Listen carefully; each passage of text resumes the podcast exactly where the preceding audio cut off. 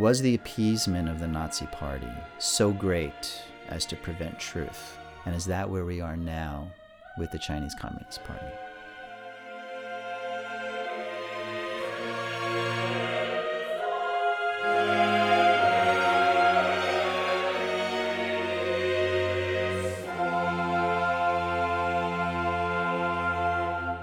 Welcome to The Shape of Dialogue. Today I'm joined by David Novack. David is a documentarian and he's made a film called All Static and Noise. Thank you for coming on the show. Thank you so much. I'm happy to be here. Yeah, it's great having you here. Now, first of all, who is David Novack? you know, that's an existential question I've been asking a long time. Uh, so, I am a filmmaker. Um, I come from New York. Uh, I was born and raised in the New York suburbs and um, came into film a little bit late. I was a bioengineer prior to becoming a filmmaker. And even before making films, I was working in the film industry as a re recording engineer. So, um, sound is my specialty. Re recording engineering means sort of at the end of the whole post production process, the sound has been built by sound editors and it goes into a big studio with a big board and mixing faders and whatnot. And the re recording engineer is the person who then sort of creates, right, um, through mixing the final sound of a film. Sort of like the conductor of an orchestra. So, yeah, very much. It's very much like conducting. And I, I also always think of it as carving, right? It's like I'm, right. I'm, I'm, given all of these elements um, that are, they used to be quite raw, the elements. Lately, they're less raw because the sound designers and sound editors can do much more work digitally before it gets to the mixing stage. Uh, but then it's sort of sculpting it and making the sound effects work with the dialogue, work with the music, getting those balances, putting in sort of special sound effects to things, treating things differently, uh, and creating kind of the the not just the overall soundtrack, the overall sound of the film, but but the the waves of energy and relaxation and energy and relaxation you really uh, dig into the kind of the momentum of a film. Uh, because in an interesting way sound really plays with temporality in film like your sense of time. Uh, it's very much related to picture editing but sound manipulates it in very interesting ways. So you sort of slow down and then rush forward and from doing that for quite a number of years and being in front of a, a big screen in a mixing studio working on the same five the same five minutes of film, you know, for hours on end, um, the the language of film really imprinted. And when I found that there were some stories that I wanted to have told, I thought, well, I should go out and tell them myself. And that was how I gradually transitioned into uh, into making films. So, how long have you made films for? Uh, my first film was released in 2008. Uh, it was called Burning the Future, colon America.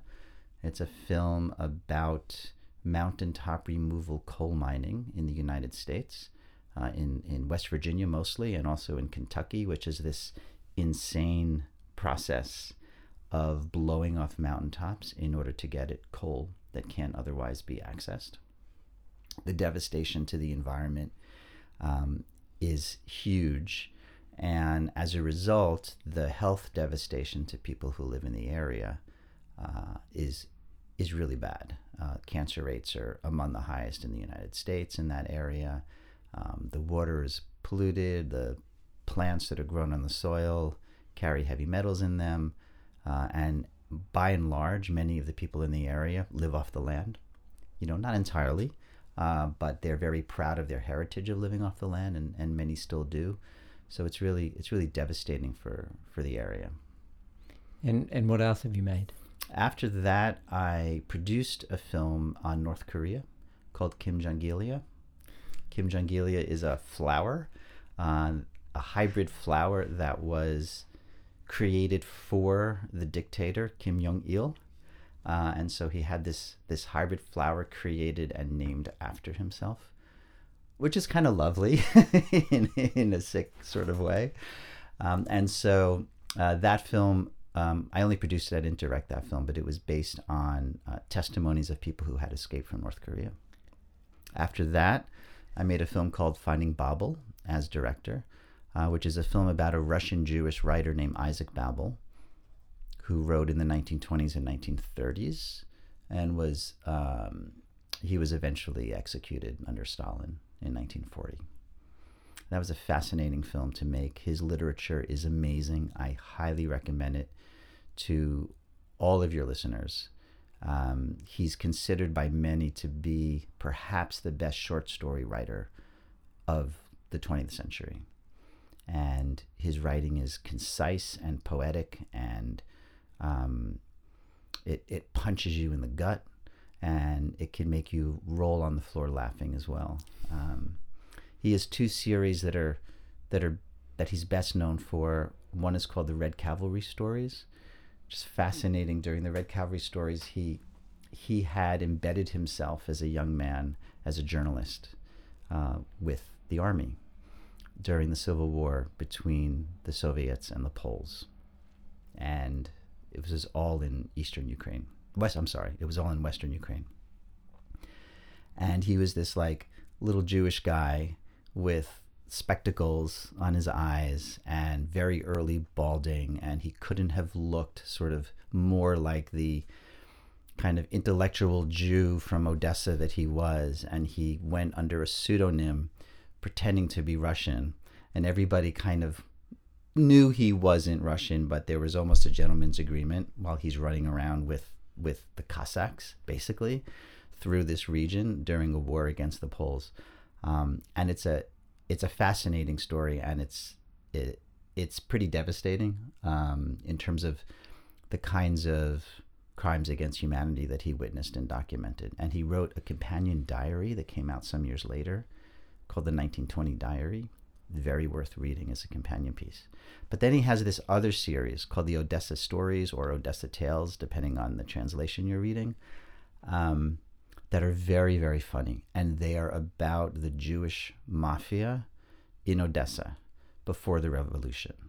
And it's sardonic and it's filled with really funny language. And some of the translations are better than others. I don't speak Russian, but I've read quite a number of translations.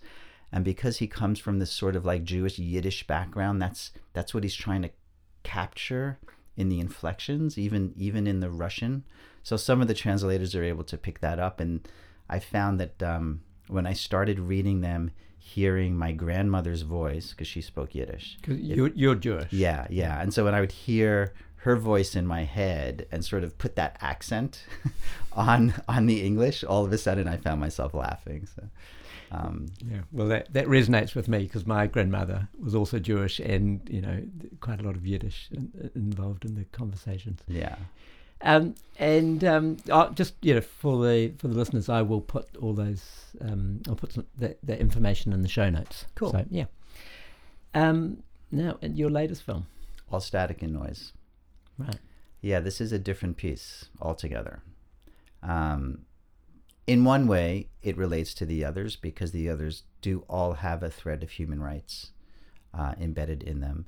But this is a story about a, a genocide that's happening now on on the planet um, in Western China, in an area called the Xinjiang Uyghur Autonomous Region. Um, that's what the Chinese officially call it. It's usually referred to as Xinjiang. Um, many of the Uyghurs in the diaspora call it East Turkestan, which is what its name was uh, up until 1949 when it became part of China. And um, I would say about 10 countries at this point have declared it a genocide. Some disagree that maybe it's not a genocide. Genocide has a lot of definitions to it so it gets complicated. It's certainly a cultural genocide, and everybody agrees on that. And what, what, what do you mean by that? Yeah, well, the Chinese are really trying to, the Chinese government is trying to obliterate the Uyghur culture, and they've done this a number of ways. One is they've made um, the practice of Islam pretty much illegal. Uh, there are the, the Uyghur people are Muslim, I should add this isn't only happening to the Uyghurs. Um, in in the film, we also cover Kazakhs who live in the region, and it's happening to Kazakhs as well. It's happening to Hui as well, another Muslim group in the area. Um, and there are two or other much smaller, two or more much smaller uh, Muslim minorities in that area. And the world refers to it as the Uyghur crisis, usually. Are the Uyghurs the biggest population? They are. They're the biggest group. Um, and they are certainly the most targeted because, as the biggest group, they sort of have the most cultural power or the most at stake culturally. Uh, so, practicing Islam became problematic. Uh, it had to be done sort of undercover. Um, and that didn't last too long because the government started a program where Han Chinese uh, would move into Uyghur homes as sort of auntie and uncle. And in that position, they're kind of monitoring what's going on, right? They're living in the house and they're monitoring what's going on. So it became even more problematic to So be able to. so- sorry, just on that. Yeah. So you've actually got Han Chinese people moving in, so essentially spies moving into a house. Yes. Yeah. Now, what does the Han Chinese person Like, like every every Uyghur house or what? That my understanding, and from the testimony we've heard, is that it was every Uyghur house. Um, I don't know if there are exceptions to that. You, you're talking about millions of households. yeah, That's extreme. and most of those Han Chinese are not coming from the region, so they're also simultaneously populating the region with more Han Chinese. Yeah, it's kind of it's really shocking. Um, the Han Chinese who are or the aunt and uncle, right? And there's a number of programs. They have different names. We don't need to go into the details, but they would be there, um, cook meals with them, go out into the town with them. Um, So essentially chaperones. essentially, yeah, What twenty four seven? Yeah, they live in the home. I mean, as you note in the film, right? Um, They they even they, they sleep there, um, and there's definitely improprieties that happen as a result of that. M- meaning sexual abuse. Yeah. Yeah. Yeah. And is it are, are they all men or are they some of the No, some- spies are women? Some are women, some are women. And I'm not even sure the extent to which we can call them spies. I mean, I don't know if in their mind they're spies. I don't really quite understand their position, right? Um, the the Chinese government's position on what it is that they're doing is that they are preventing religious extremism and terrorism. And this is the blanket excuse that they use for all of the policies that are in place. Now, this becoming family policy is just one of them. And I could imagine that if you're a Han Chinese person, you might think you're doing good for the country by going into these homes and making sure that there isn't radical uh, radical thought going on, radical conversations. But at the same time, you're taking steps like monitoring people's phones, like making sure there's no Quran in the house, like making sure there are no prayer rugs down on the floor being used, right? So um, it's very problematic. And you do need to report back. And there's a hierarchy of people to report back to. Other cultural genocide policies uh, include the shaving of beards. Men can't have long beards. Um, that's regarded as taboo. Because certainly, if you have a long beard, you're an extremist. Then, other things like being in touch with family members abroad, taboo. If you are in touch with family members abroad, I mean, I remember in 2018, 2017, 2018, maybe into early 2019, uh, people would just have very brief conversations where the person within the region would not really disclose anything. We're fine. We're fine. Everything's okay. And if if the person abroad were to press on any more information, they would immediately get pushback. No, don't go there. Right. Um, after 2019, people were just gone. Like WeChat contacts would be deleted, and so Deleted by by the person in the region. So your mom will remove you from WeChat. And and just tell people what WeChat is. So WeChat is like WhatsApp, right? WeChat is a, a It's the biggest uh, platform to communicate with. Uh, yes, and it's not only used for communication; it's Mm. used for buying things in the supermarket. It's used for getting train tickets. It's used It's for a one everything. one stop shop. Yeah, Yeah. yeah. Um, So so you're saying your your mum outside of the region will just delete you off WeChat. I'm saying your mom inside the region. Right. You're outside the region. Okay, I get it. All right. You're living in Turkey, for instance. And and so you're gone off off her phone. you're gone off the phone. Yeah, because Right. it's too. It, she's actually doing you a favor. She's doing you a favor and herself a favor Yeah. because if you're on her phone and you've been chatting and you're abroad, she's getting sent to a re education camp. That's immediate grounds for being sent to a re education camp. Because certainly, if you're contacting your family member abroad, you're also a budding terrorist of some sort. Yeah, in inverted commas. Yeah. Yeah. So re-education camps, and again in inverted commas, is a euphemism for concentration camps. That's right. Yeah. So in the year 2023, we have concentration camps going on in China. We do. Yeah. And concentration camps is a very loaded word. It's a very loaded Yes. concept. Yeah. Well, then my next question was, can you um, go into detail what these so-called re-education camps are? Yeah. What do they look like? What what happens in them? Um, what happens to the the detainees? How long do they stay there? Yeah. So there are hundreds of re education camps. Uh, in addition to the re education camps, there are hundreds of new prisons in the area. So, um, and we can discern between the two. For a prison, you've actually been convicted of some crime. What constitutes a crime that can send you to prison is, is quite low. The bar is quite low. Um, but outside of that, you can be sent to a re education camp. Let's say if you've been in touch with family members abroad, or if you've traveled abroad, you're likely to end up in a re education camp. Um, the first people who were taken into re education camps were the intellectual elite. So there were some religious leaders, uh, there were scholars of all kinds, um, artists, people who have any kind of a following um, because they're well known, poets, the like, right?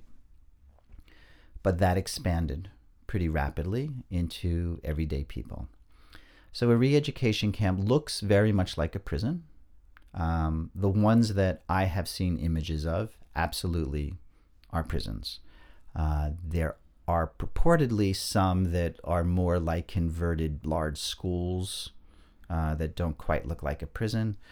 They uh, all of these re-education facilities had guard towers, barbed wire, walls you can't get through. Th- They were prisons. Um, satellite imagery proved their existence and located them. And then once the Chinese government understood that satellite imagery was finding these things, they started taking down the towers because that was the most identifiable feature, right? Satellite images were even able to pick up um, people in uniforms, usually orange, de- depending on the place, uh, in lines outside in courtyards and and whatnot. When you say people, the the prisoners. Detainees, yeah, yeah, yeah. and th- those regions, those those open areas, began to be covered over time, so that you couldn't see people anymore. Um, and so they look like prisons. They function like prisons. From all of the reports that we have, there's typically huge overcrowding in a cell, so much so that not everybody can lie down at the same time. So, so uh, how many people? We're you say in talking between 20 and 40 in a cell, depending on the size of the cell. Um, people would, half would lie down, the other half stand up uh, to sleep, and they would take turns.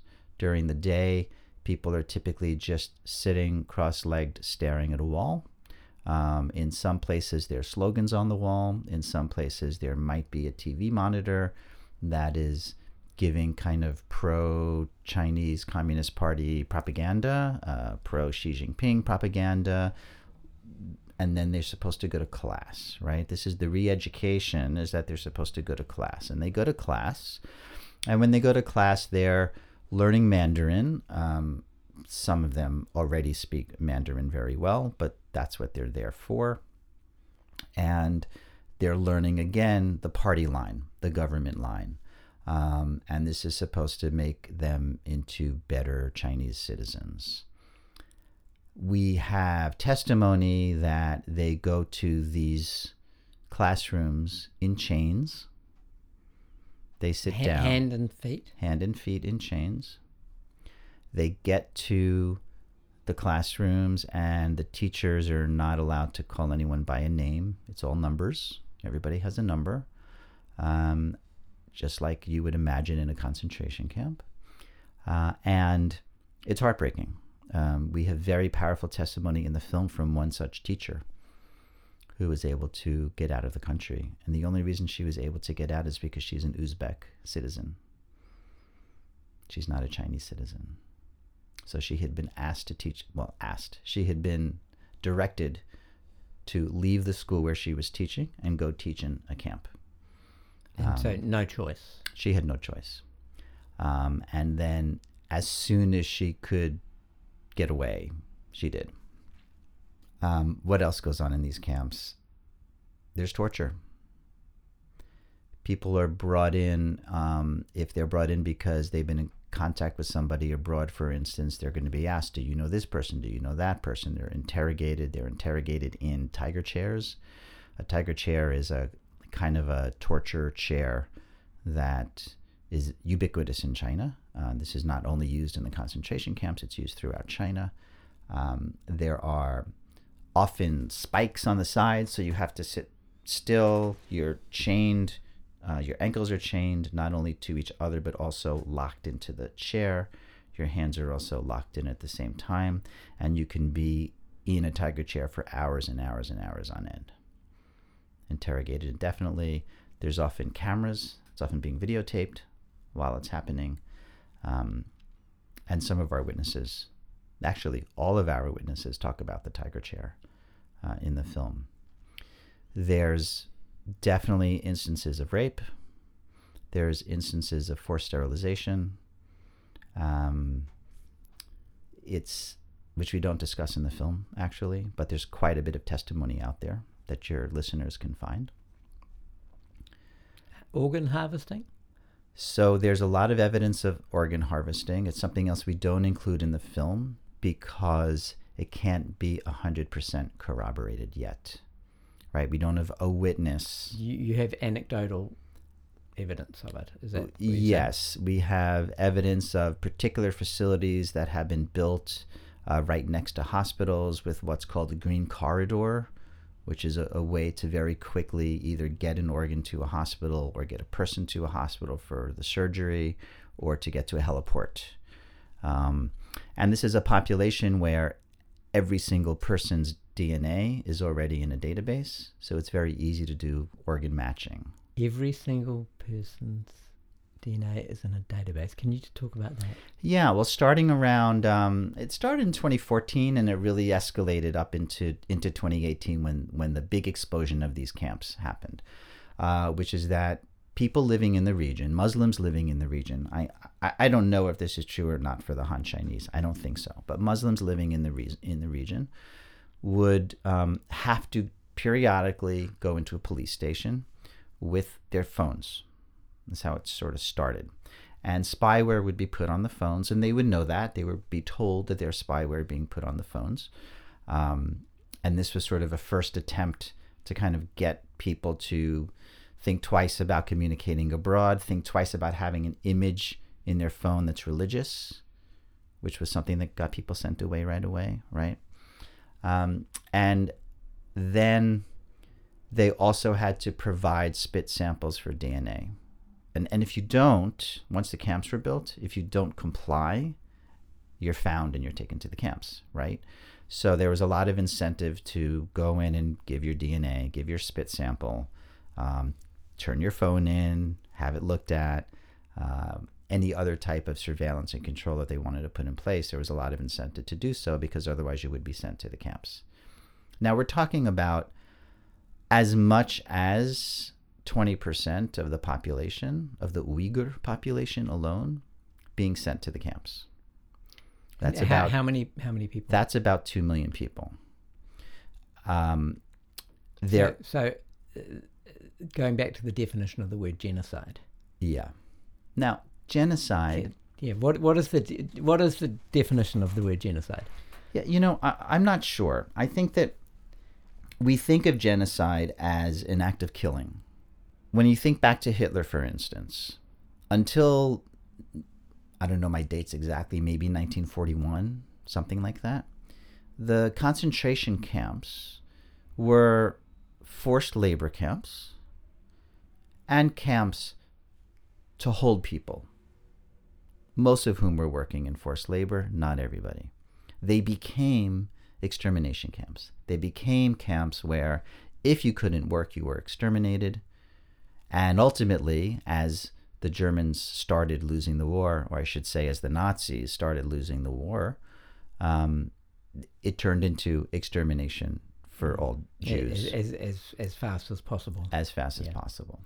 And we don't we don't have any evidence that that's going on. What we have evidence of what's going on is a lot of forced labor. So it seems to be at that state now of concentration camps with a lot of forced labor. So people are sent to the camps. It's not the entire population, right? So yeah, because you, you said possibly two million incarcerated out of a population of ten million. Yeah, 10 to 12, something like that. Yeah. Yeah. The exact numbers are sort of are Yeah. unknown. Mm. Um, but in conjunction with that, in conjunction with sending people away and the constant fear of being sent away and the fear of never returning because many many are not returning. Does that does that mean they're they're dead or or they just it's a life sentence? We have no idea Mm. how many are dead. Absolutely no idea. There are reports, for instance, um, one person who's in the film, we don't talk about this in the film, but um, Abduweli Ayup, um, who is uh, one of our major contributors in the film, and we can talk m- Yeah, more we will. detail about Yeah. Abduweli. Um, he has uh, his sister died in the camps, and the family was notified that she died in the camps, and she was ultimately, I think, buried somewhere, and they Th- were they weren't given the body. no, and they were told where she was buried. Now, how she died, we don't know, right?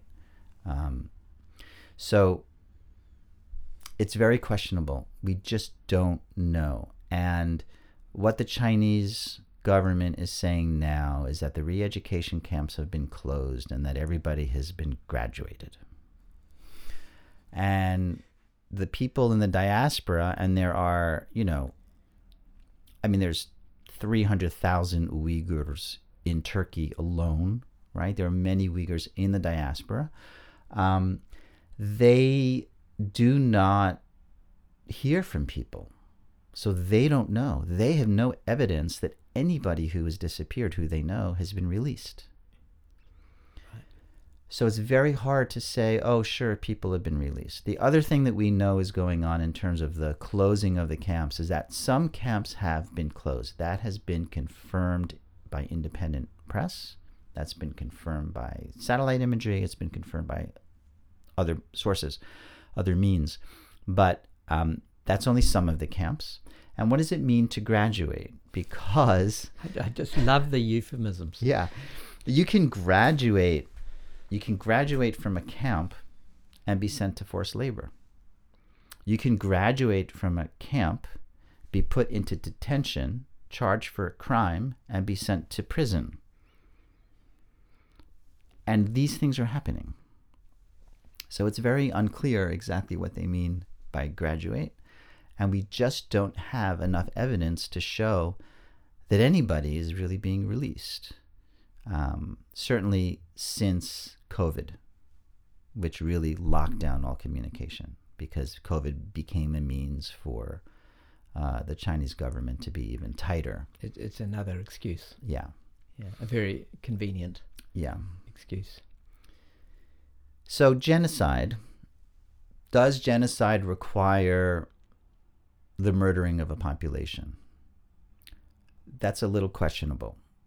And we don't know to what extent the population is, in fact, dying in camps and prisons.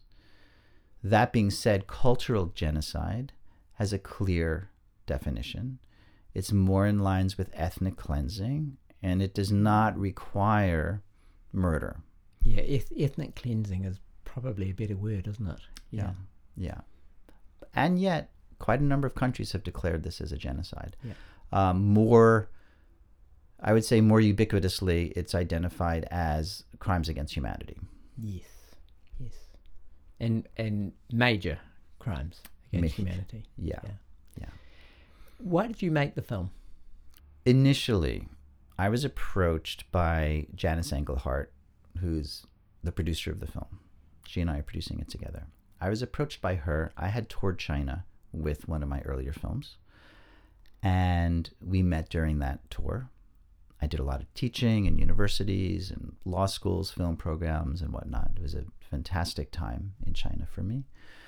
And she had been living in China for quite a while and seeing changes that were happening to her friends, to her Chinese friends, um, whereby people involved in culture who might have been a little bit on the edge or just a bit on the edge of um, sort of the party line uh, were finding themselves out of work, uh, dismissed from universities, couldn't get films funded anymore.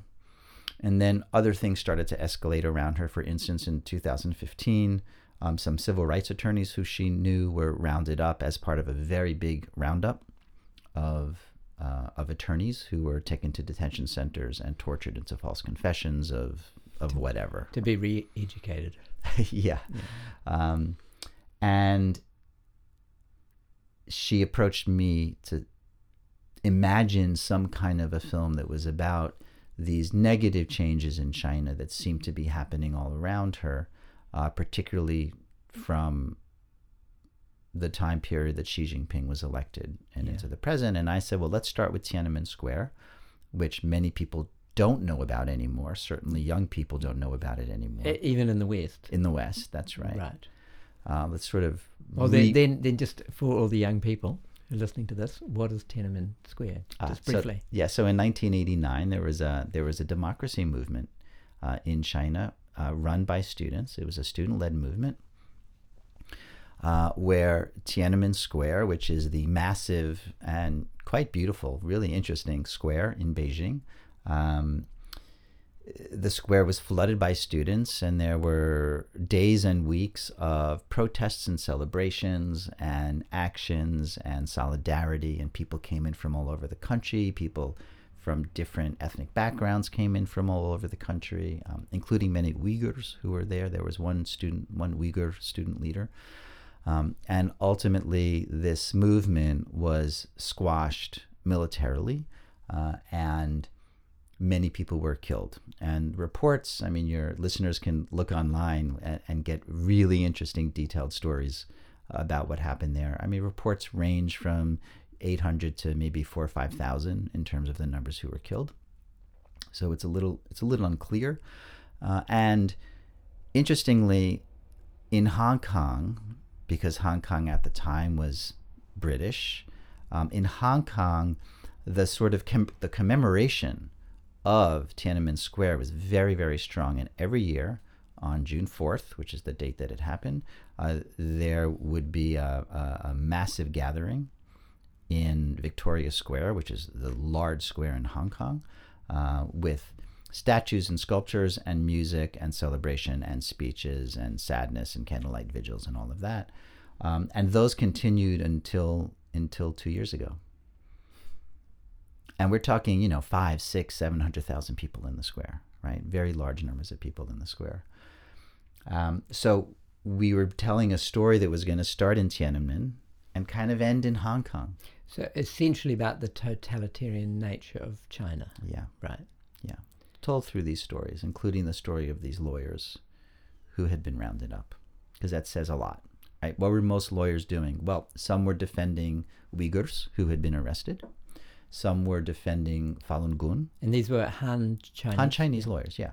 Um, many were um, representing, for instance, rape cases against a party official or eminent domain cases where the metro is being expanded and people are being dislocated and they're not being treated fairly in the dislocation. Just typical civil rights, right? Oriented uh, legal work, all under the law.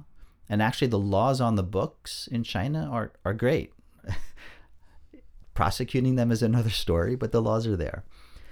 Um, they're, they're great in theory. Yes, yes. And so while this was happening, while we started filming actually in, in 2018, we started learning more about what was happening with the Uyghurs.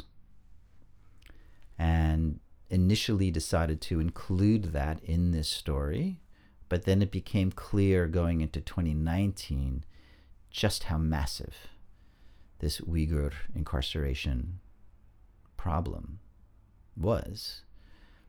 And we decided that it needed to be its own film because it is the biggest genocide, whether it's a cultural genocide or or or a murder genocide. It is it is the biggest one happening now and for many many many years on the planet, and it's contemporary, and it is happening under the watch of an economic superpower that is able to leverage its economic superpower to shut the world up about it. Yeah, well, let, us talk about the sort of the geopolitics of it all. Yeah. So, so you said ten countries have um, stated it's a genocide. What are those countries, and why? And and you told me the other day New Zealand is not one.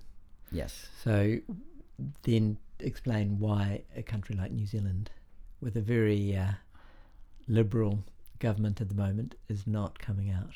Yeah, I, it's a genocide. I don't have the full list. We could hop mm. online and find yeah. that list out. But um, so you, you said uh, America has America, Canada, um, I believe the UK. Uh, there was actually there was a big tribunal that was based in the UK. I think in Sheffield. I'm not sure. Um, that declared it as such. The UN went as far as to declare it as crimes against humanities, and the the the chief of human rights at the UN at the time, who was who was running an investigation, interestingly held back on releasing her report until a few hours before her term was up, and then she left. Um, and uh, how, just out of interest, how long was was it held back for a month or, or three years? It was held back quite a number of months. Yeah, yeah, quite a number of months and um, she had made a trip. She had been invited to the Uyghur region by along with by, some by the Chinese government, by, along with some journalists. And you know, they we used to we used to watch films about about the Holocaust and see how you know they would march the media into a very happy concentration camp yeah, where well, Jews yeah, Jews were playing in the orchestra and yeah, all yeah. kinds of nice things. and in, in the Soviet Union, the Potemkin villages. That's right. Yeah, they're, that, they're sham.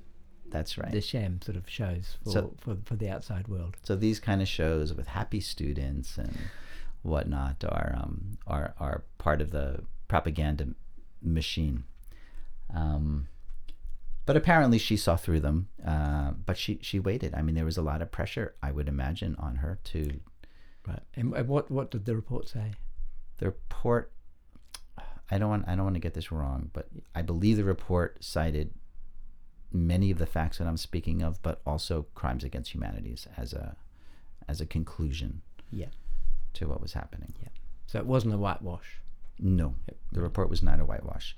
There were people who were very happy with the report because it it, it advanced the legitimacy uh, or, or it legitimized the storytelling of what's going on around this. And yet there were some Uyghur activists who were disappointed as well because they didn't think that it went as far and disclosed as much of what is going on. Yeah. So so major Western countries have declared it a genocide, including, as I said before, the United States, which is pretty significant. So why wouldn't a country like New Zealand, who has a great history of advancing human rights um, within the country and around the world. Why would a country like New Zealand, and I know you, you probably can't speak to this specific case, but talk about it in general, have not um, got on the bandwagon? Well, I was going to say you're a Kiwi. You tell me. um, well, I'm not. I'm the wrong person to ask. Um, so why why aren't? Let's make it a general question. Yes, why yes, aren't yes. aren't smaller countries that have? I mean, it's it's pretty obvious what the answer is. That have um, significant trading relationships with China. Why are they not coming out saying it's a human rights violation? Yeah, the, I'm, the, look, the Chinese influence is very, very strong in very many countries. Um, it's economic ties, of course. Uh, no one wants to get into a trade war with China over this issue.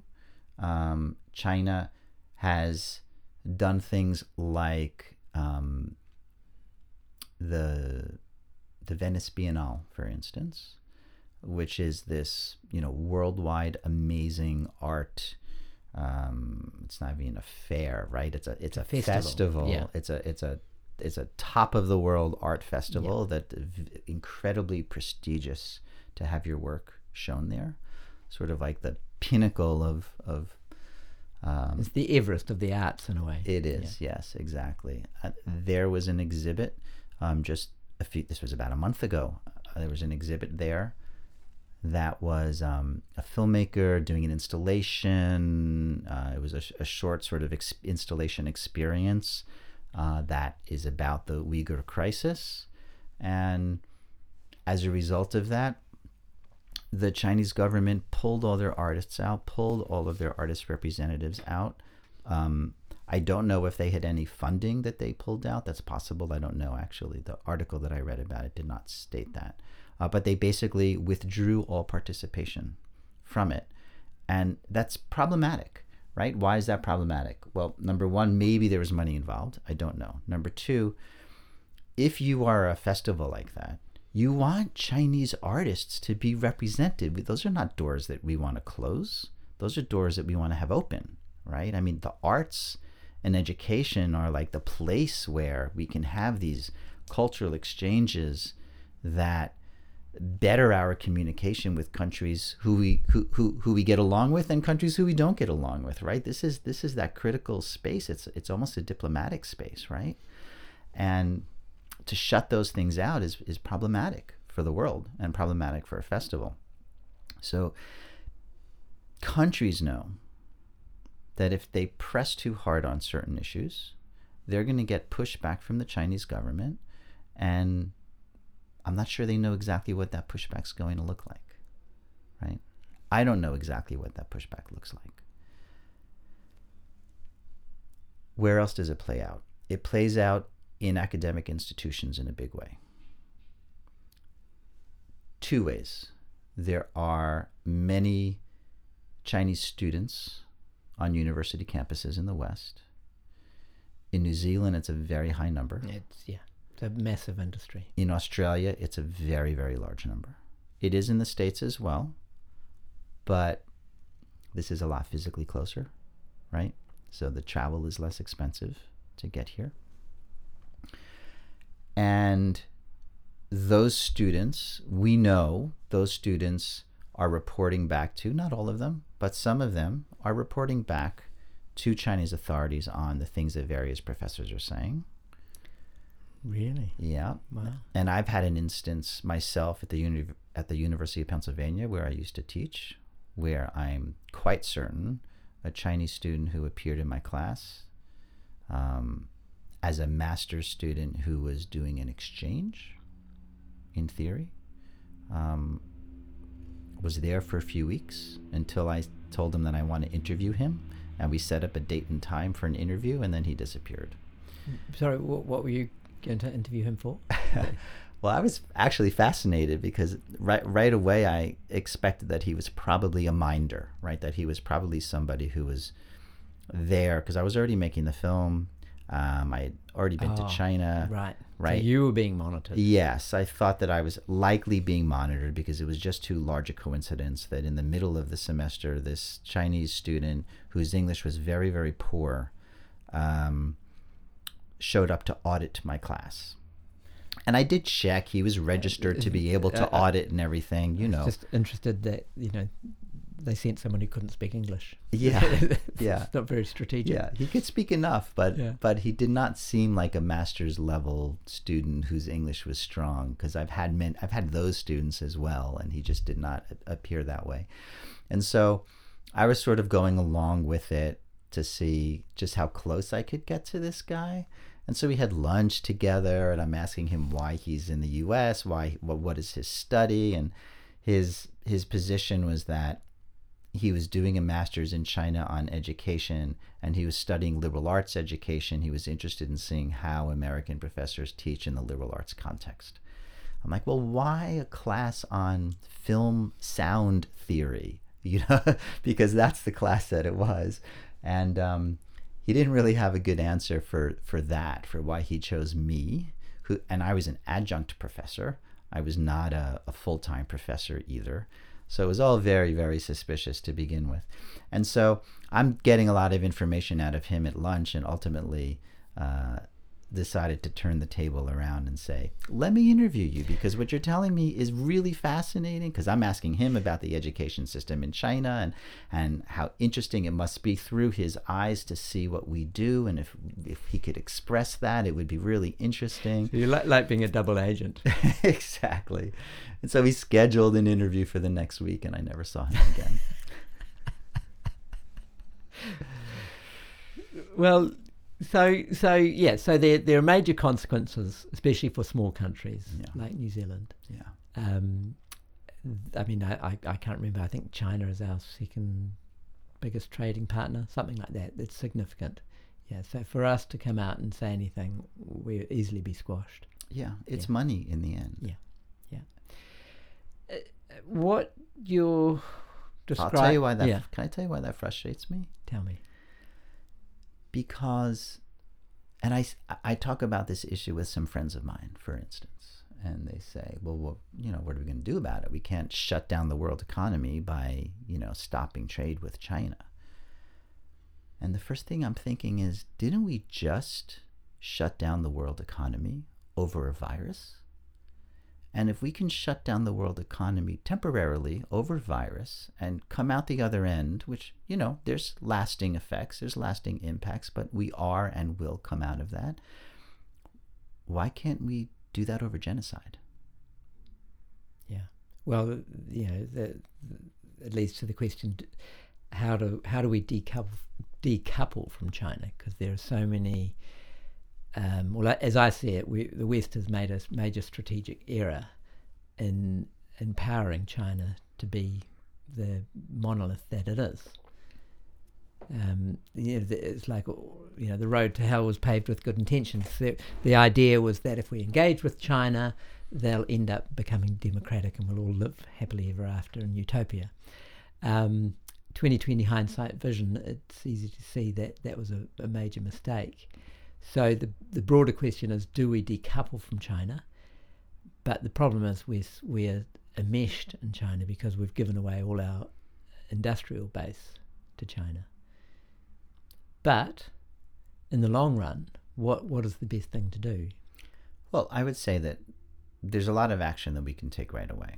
The first thing is to deal with the forced labor issue. Because it seems to most of the academics around this Uyghur genocide, and I'll continue to call it a genocide, whether we're thinking cultural genocide or, Yep. or, or murder, um, is that the greatest benefit the Chinese are getting out of it is forced labor. And if we can lock down the supply chain mechanism so that we know precisely what is coming from where and we demand a proper accounting yeah, of labor. pro- provenance for products. So Yeah. you're just to clarify it for the audience, your these camps are actually factories, and they're producing products which we sell sell in our two dollar shops. Yeah, it's even more complicated than that. Some of the camps have factories on site.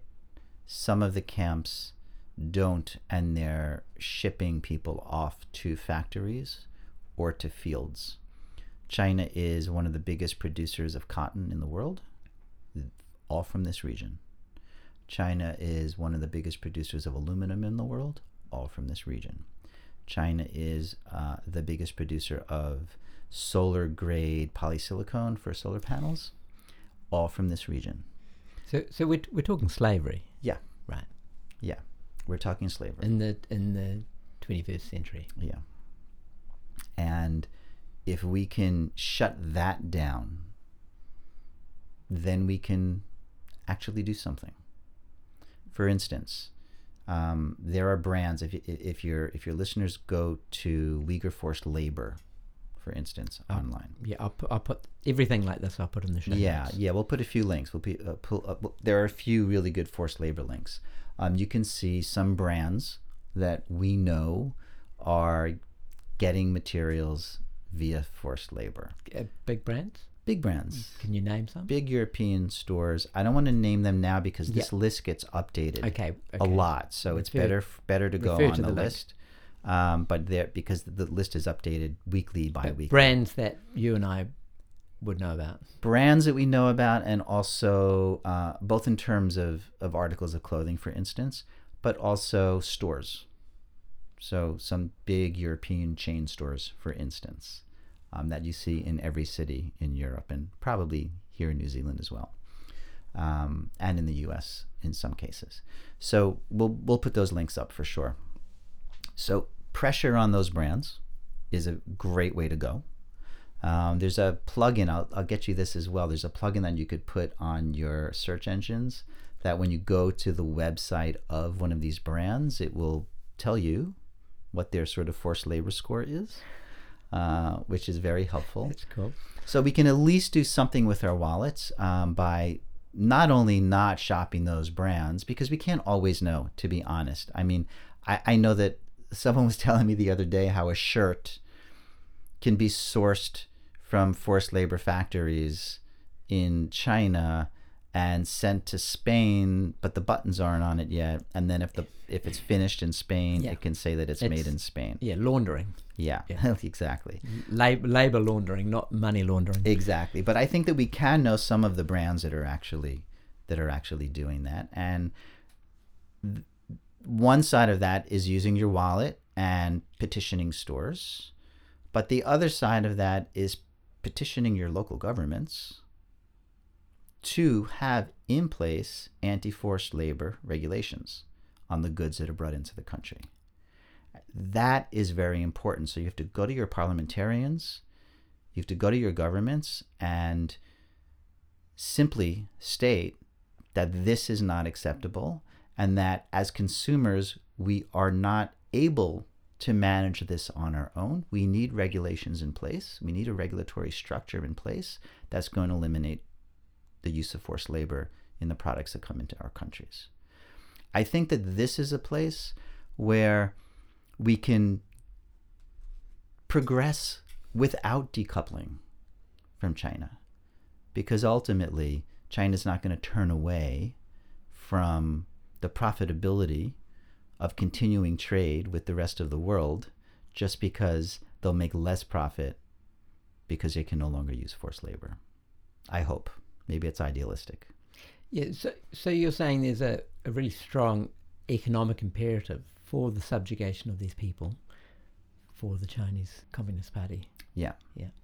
One is through forced labor, and the other is because of the, the Chinese Belt and Road Initiative, which is a, a, a master plan that the Chinese government is executing um, to simplify their trade routes around the globe Yeah, so to connecting China with the rest of the world.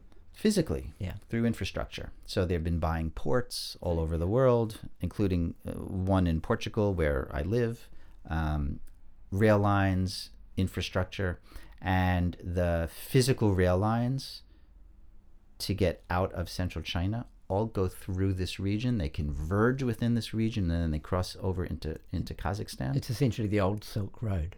it is. It is. Yeah. Uh, just, I think this is a good point to just state when we talk about China and in this conversation, we are talking about the regime, the the CCP, the Chinese Co- Communist Party. We're not talking about the actual Chinese people. No, They're, they're two very different things. No. the Chinese people are are wonderful. The Chinese people are interesting. The, the culture is so different from Western culture and so fascinating. Um, and I have nothing against the Chinese people. At the same time, the Chinese people are kept in kind of a, an, an ignorance and a propaganda about this particular issue. So there, there is a kind of a, a racism or at, at least a fear of the other that is instilled into the Chinese mentality over the, the Muslims in the West. Yeah, it'd be quite xenophobic, I imagine. And the other thing I wanted to touch on is how, like 1984, George Orwell's book, this this conversation is. It's almost like they've outdone the the CCP have outdone 1984. It's like like Orwell didn't quite go far enough. Yes. I mean, you know, even you know, with the the so-called minders in the home. yeah. I mean, Yeah. these things are extreme. Orwell would be saying, told you so, but also like, wow, I hadn't thought of that. um, And so we we have this bizarre situation where the world is dependent on China now, because just about everything that gets manufactured is manufactured in, in China, even if it's only you know a component of, of, of an item.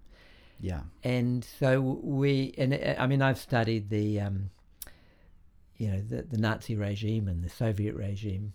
I've I've been a student of totalitarianism all my life, and it's almost like this is the the best one out there. How do the people of China make a change? I mean, we've just seen what's happened in Hong Kong, which is you know in inverted commas a free society, and it's definitely not now. I have hope for the people of China. I don't know how and when it's going to happen, but I have always felt, also as somebody who's studied totalitarian regimes, that ultimately the more people are repressed, eventually it's going to explode. And I think that in the end, it, it will have to explode. We saw during the COVID lockdowns in China an explosion of activism from Chinese people who had had it and you know their lockdown was taken to an absolute extreme and went on forever It was tota- totalitarian. To- I can't even say the word. It's, it's just on steroids. yeah yeah. And um i don't know i know many of the people who protested have been arrested of course um, but not everybody because i think it's too many people. I mean they could but it, I, there would be more backlash right? Um, so I I think that i think that they probably have a better understanding of the oppression under which they are living than we often give them credit for they just can't really speak out about it they are surveilled, and the Chinese in the diaspora are also surveilled. There was a report that came out about, oh, maybe three months ago, about illegal Chinese police stations all over the world that report on their own people, bring their own people in.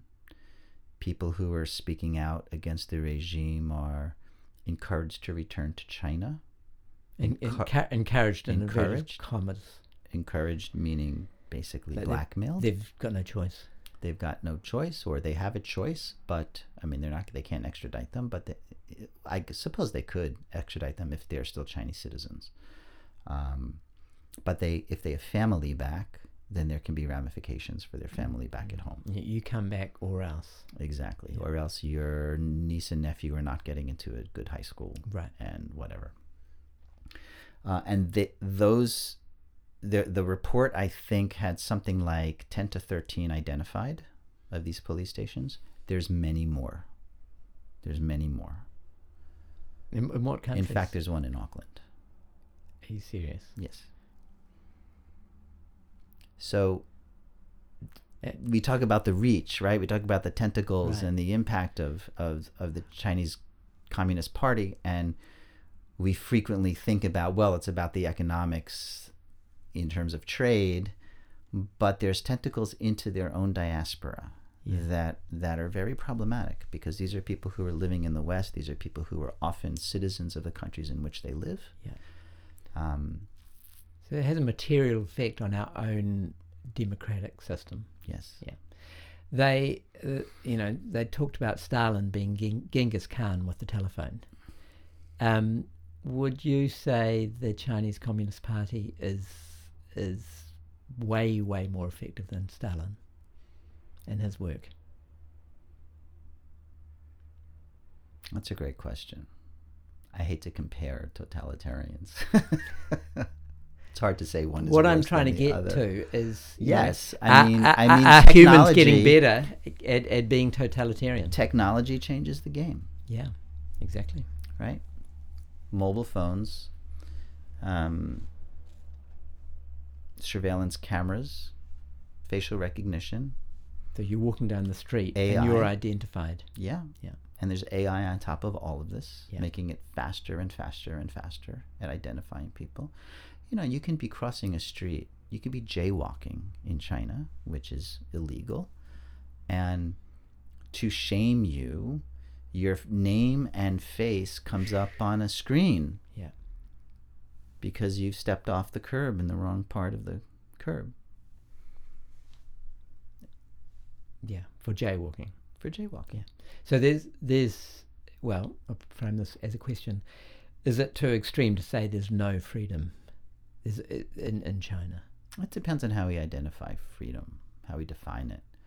Um, people are free to go about their day and work and shop There- and travel around there- the country There's freedom travel as long abroad. as you, you you do and say the right things. yeah, as long as you toe, the, the party party, line. line. Yeah, Yeah, as long yeah. as you toe the party line. But that's and- not freedom. No, that's not freedom of expression. Yeah. It's other freedoms. I mean, let's face it. Look, it was a country that was in desperate poverty Mm-hmm. uh, just a few decades ago, and and and poverty is largely. There's still very poor parts of the country, of course, but poverty has largely been been eradicated um, thanks to the economic engagement with with the West. And so, in, in a lot of ways, people are perhaps happier, certainly participating in the economy and living middle class lives and, and upper middle class lives and traveling abroad and uh, as tourists, right?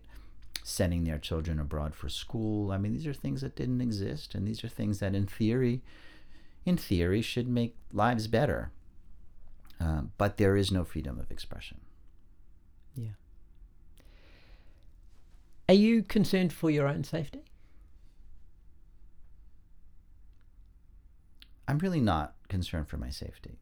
And maybe I'm naive to think so, but thus far, the Chinese government has not acted on foreigners who are engaging in human rights issues with China um, outside of China. There have been a very small number of foreigners working on these issues within China who have been detained never really tortured, but detained and for- scared For what, a day or like actually incarcerated? Uh, for for a few a few days or a few weeks. Yeah, Yeah. yeah. But And tr- there's- treated uh, from the reports that I've heard from the three people I know, um, treated much better than their Chinese counterparts. Right.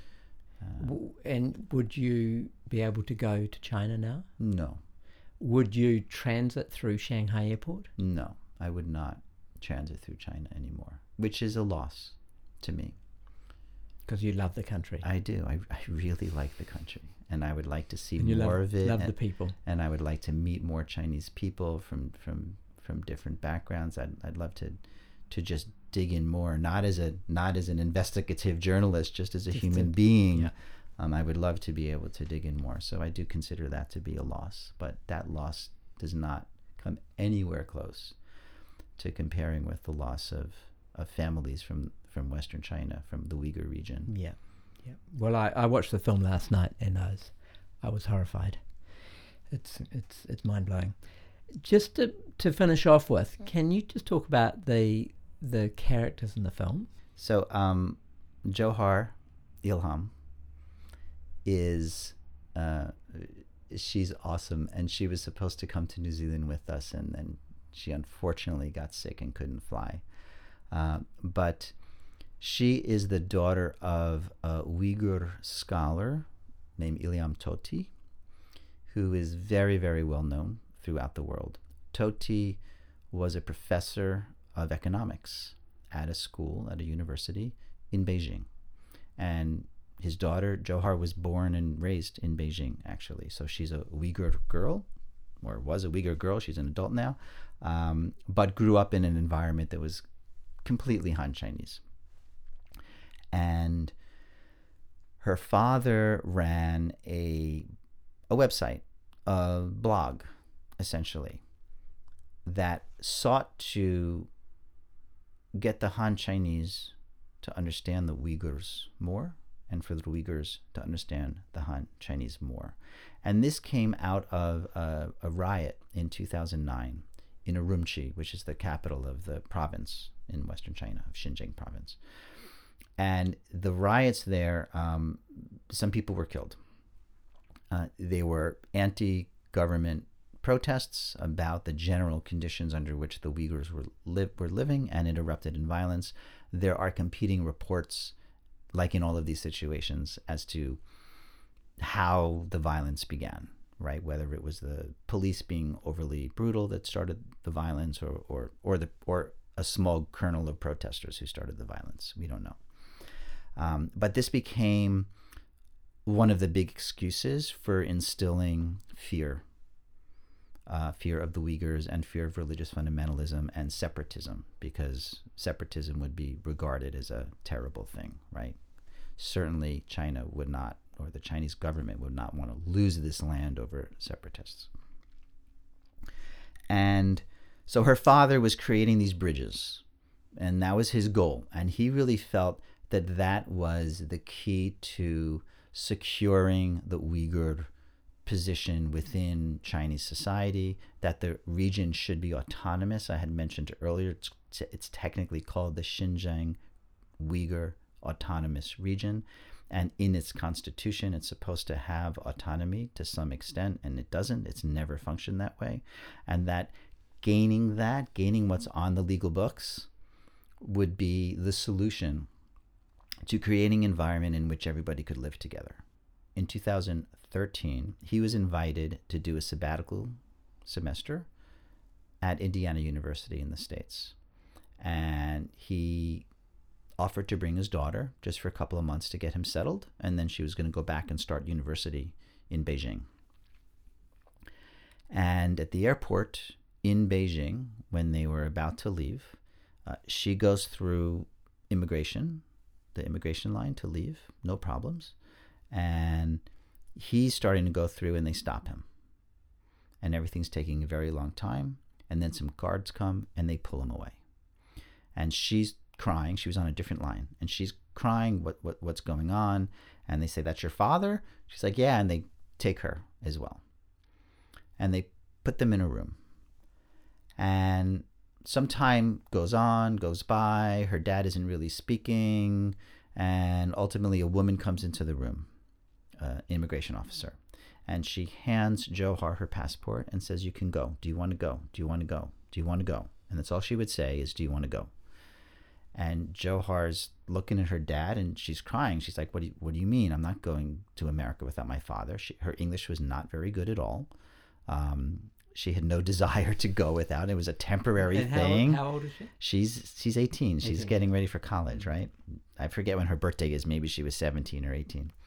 And he uh and he finally just says to her, "Go." He says, "You have to go and don't look back." And he's talking to her in Uyghur so that the guard doesn't understand. Don't look back and show the world how strong we are. He already knew. He was He was. he was done for He was done. he had already been detained. He had already been on house arrest. Really, all kinds, all kinds. Of, wasn't the first time. no, this was not the first time, but all indications were that it was getting worse and worse. right? And so he was perhaps the first, and certainly one of the first, big intellectuals with a following who was arrested. And he was first put on house arrest. She gets on the airplane, she goes to Indiana. And the professor who was going to meet them takes her in, gives her a year of English training, and then gets her enrolled in the university. And she now works in Washington for a forced labor group, um, not for the government, for a forced labor group. And she is she that, that that that means a group that's looking at the forced labor issue. yes Yeah. exactly She's not in forced labor herself. oh Yeah. yes that's true perhaps I phrased that wrong yeah. um, and and and she tours the world speaking on on this issue. So she she is a real activist. And her father was first put on house arrest, and then they had a trial, and then he was given a life sentence. So he's in prison, and With no communication. With no communication. So the family hasn't seen him or No. heard from him. They don't know where he is. Correct. Initially, they did, and initially they were able to be in touch. Uh, she wasn't, but people were able. Other family members were able to visit him. And I guess it was 2019 they shut all that off. And she couldn't go back to China. No, no, Jewher can't step foot in China. And then just talk briefly about the the linguist again, whose name I won't even attempt. Abduweli Ayup, wonderful man, absolute sweetheart. He came to New Zealand with us, so he was at our opening in, in Auckland. And then he worked with the Auckland based Uyghur community for a few days. He, he taught some language classes and some songs to some children. Um, and he met with leaders in the community here. Auckland has a small uh, but very interesting Uyghur community, and I encourage all of your your listeners to embrace the Uyghur community and and work with them, which has happened in other cities. And Abduweli is a linguist, and he had opened up a, a school in, in Kashgar, his hometown, and the government had made teaching Uyghur language in schools illegal. So when I talk to people my age from the region, they studied in both Mandarin and Uyghur all the way through high school. And the schools were bilingual. When I speak to people who are around 30, 35, they had Uyghur education in primary school only, but then it was dropped after that. And people younger than that, in, in the recent laws, I don't remember when this law came in place, maybe 2014, sometime around there, all Uyghur instruction no longer permitted in the school. So this is part of the cultural genocide, right? And so, looking at that law really carefully, he discovered the preschool seemed to not be included. So he opened up what he calls a kindergarten, which in the US, US context is a preschool. I don't know about here in New Zealand. Uh, but the authorities didn't really like that. And so he was arrested. He was in prison for quite some time, over a year. Um, he was charged, he was in prison, and he was ultimately released. It wasn't it wasn't a very long sentence. It was long, and he was tortured, and it was a horrible experience. Uh, but and he also notes that during his time in prison, the population in the prison changed, because initially he was the only or one of the only Uyghurs in the prison. He was in prison with all of these Han Chinese criminals of one sort or another, and over his I think it was 14 months, something like that. Over his time there, it started shifting to being mostly Uyghurs in the prison. It was a very interesting change that he was observing. So, quite sudden. Yeah. And when Abduweli was released from prison, somehow, almost accidentally, he ended up with his passport. And it was still valid. And he left the country. He had left the country many times before that. He had studied in Kansas. He had he was he's a scholar. Um, he had studied in Turkey, uh, and he got out with his wife and kids right away, and they went to Turkey. And so It's only because of that that he was able to survive. Once in Turkey, Abduweli became a real active voice to the media for what was happening in Xinjiang. And so media would come to Istanbul and he would introduce the press to people who were willing to speak. Some of whom are in the film, people who were in the camps and had gotten out and found some way to leave because they left maybe in 2017, 2018. After that, it was pretty impossible.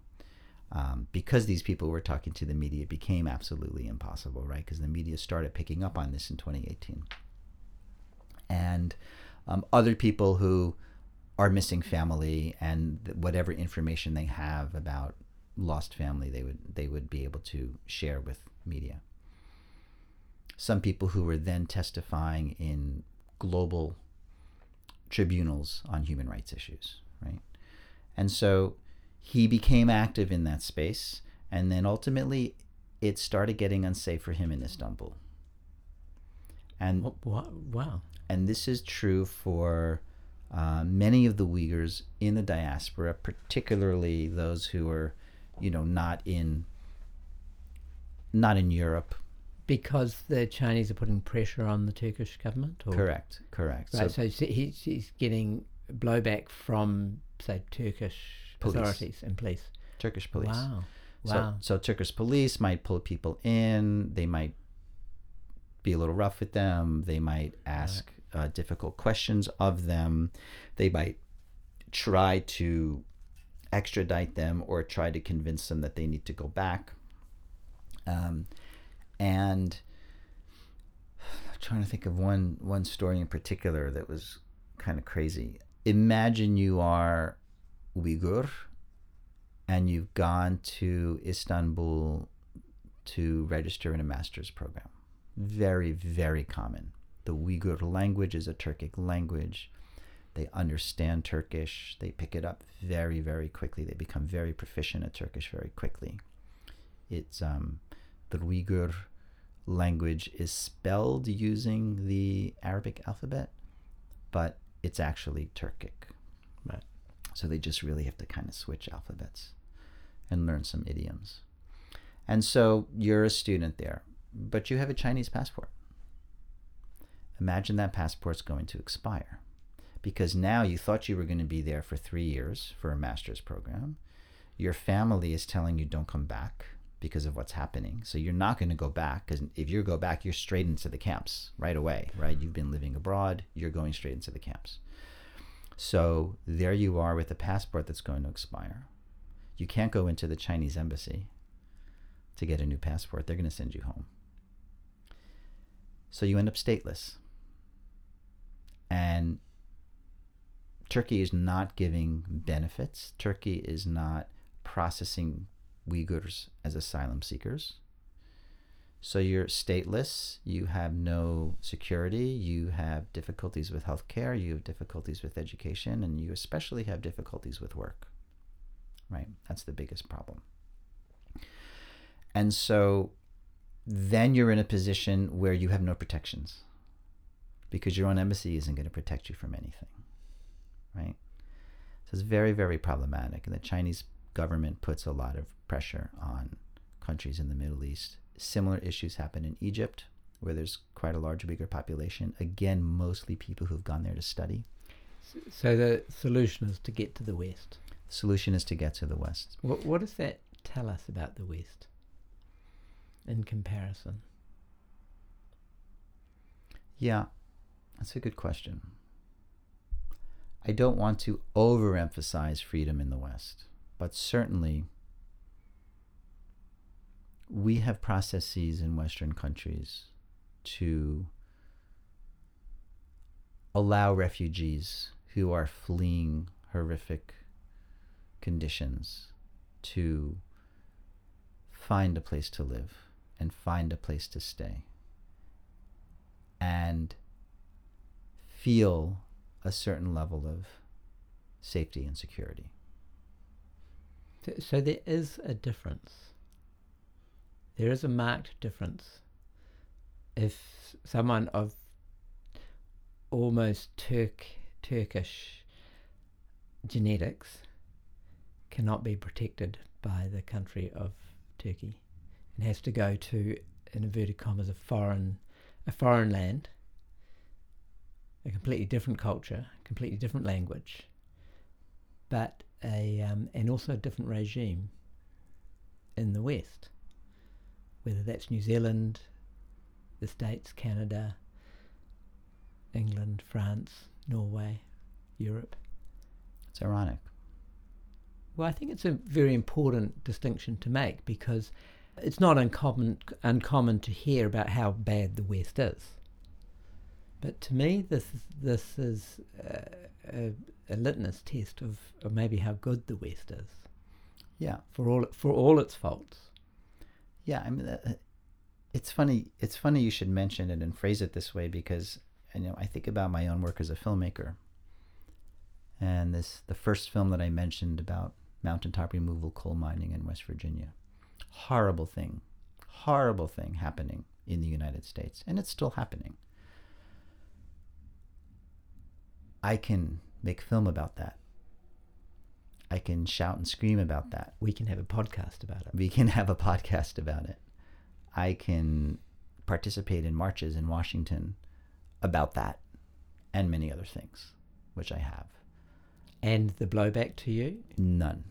There's no blowback. There's no blowback at all. Yet, I can make a film about the Chinese government that's critical. And I can find that there is a self censorship apparatus in place that makes it difficult for me to get that film out into the world. A self censorship by the institutions, the cultural institutions, in the very same Western countries that we're talking about. The long reach of the CCP. That I find ironic. So, is it an extreme question to say, is there an existential risk to the West by China? because the, you know I think what define well for me what defines the West and and when I say the West to me the West is just a concept it's not a ethnic group or you know it's not European or whatever um, the the core of it is the it's predicated on on as much possible as much freedom as possible freedom of thought freedom of movement freedom of association that's at the core of the, the, the very heart of what it means to be Western. So if our institutions are now being affected by a totalitarian regime like China, is that a problem for the West? It's a huge problem for the West. And it's a problem that we have to wrestle with and figure out how to restrict that reach. And to me, it's no different from um, the problem caused by the Nazis. No different.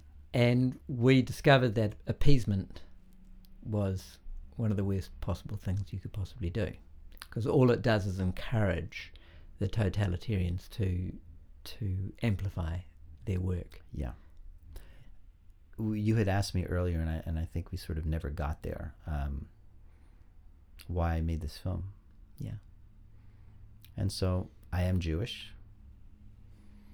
A very large half of my family tree was cut off in the 1940s. In the concentration. In concentration camps or in ditches in in what's now Ukraine, um, various places and I find myself not only seeing the parallels between what's going on in particularly late 1930s concentration camp, right? 39, 1940, where it was mostly about forced labor, as well as ethnic cleansing, right? Forced labor and ethnic cleansing. So, ethnic cleansing while making money from it, basically. And I find myself wondering where were the journalists? Where were the filmmakers? Were they uncovering truths and finding institutional suppression of those truths. Were people writing articles about what was really going on, filming things that were really going on, and going to their editors and finding that they weren't permitted to tell those stories?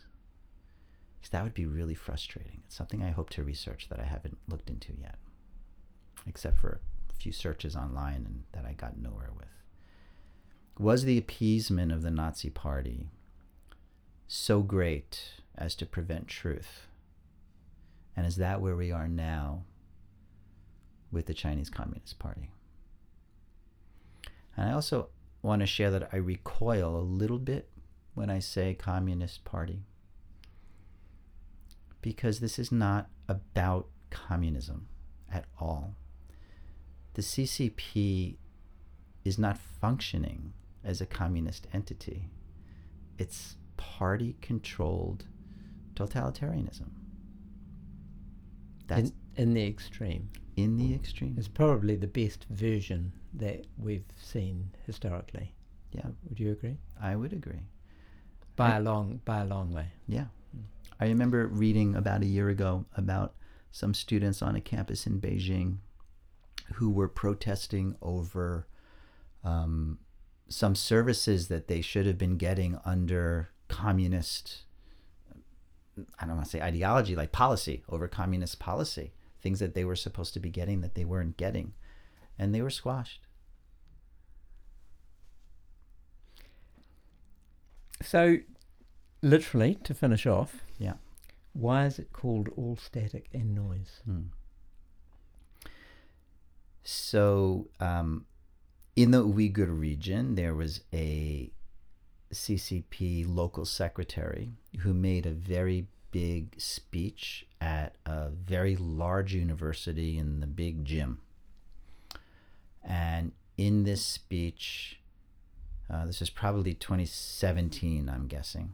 In this speech, he was putting forth the policies that were being put in place, the marginalization policies, and so in this gym, he was giving this big speech. And during this speech, he addressed the ways in which people are not permitted to behave anymore. Things like the beards and the things that I had earlier mentioned. And he concluded with the idea that anything going against party rules is static and noise. It has no value. And all static and noise has to be eliminated. And it's a direct lift from this speech. It's almost a way to reappropriate that language and say, we, the Uyghurs and the Kazakhs who are in the film, and everybody else who is willing to speak out, are the static and noise and will continue to be the static and noise. And it also honors the idea that I'm, I'm not being static and noise. I mean, in a way, I am, and I want all of your listeners to also, in one way, shape, or form. But the film, the film has no Western voices in it. Every voice, everybody on screen, is in fact Uyghur or Kazakh, and they are activists in the diaspora. And I hate that word, activist. What are they? They're witnesses. Advocates. Advocates. I Thank like, you. We I, talked about I, that. I hate advocates. Um, yes, they're advocates, well. and advocates. they are advocating for themselves and they're advocating for their people. Some of them simply by giving testimony of what they what they encountered personally, horrific stories. We held back in the storytelling, but your listeners can find full testimonies from everybody online very, very easily. We held back because I didn't. It's shocking enough as it is, and we didn't want to go as far as it goes. But giving voice through kind of a Western directed and edited film, edited by our brilliant Nancy Novack, who also, full disclosure, happens to be my partner, uh, but is a fantastic editor. She put the narrative together in a way that I never could have without her. Um, give using that storytelling device as a means for projecting the voices of of advocates, um, of the advocates who were really making the static and really making the noise, in spite of the risk of being eliminated, in spite of the risk of their families being eliminated, which is a very, very real risk, right? Um, even their friends, anybody who is associated with them? Um, this is the focus of the film. And in that regard, as difficult as the film is to, to metabolize, it's also really beautiful because the giving of that testimony, the force of that testimony, the force of Ilham Tohti, who we mentioned before, winning the Sakharov Prize, where the European Union gives him, while he's away in a life sentence in prison and no one can be in contact with him, gives him the highest human rights award that the EU gives, and his daughter accepts it.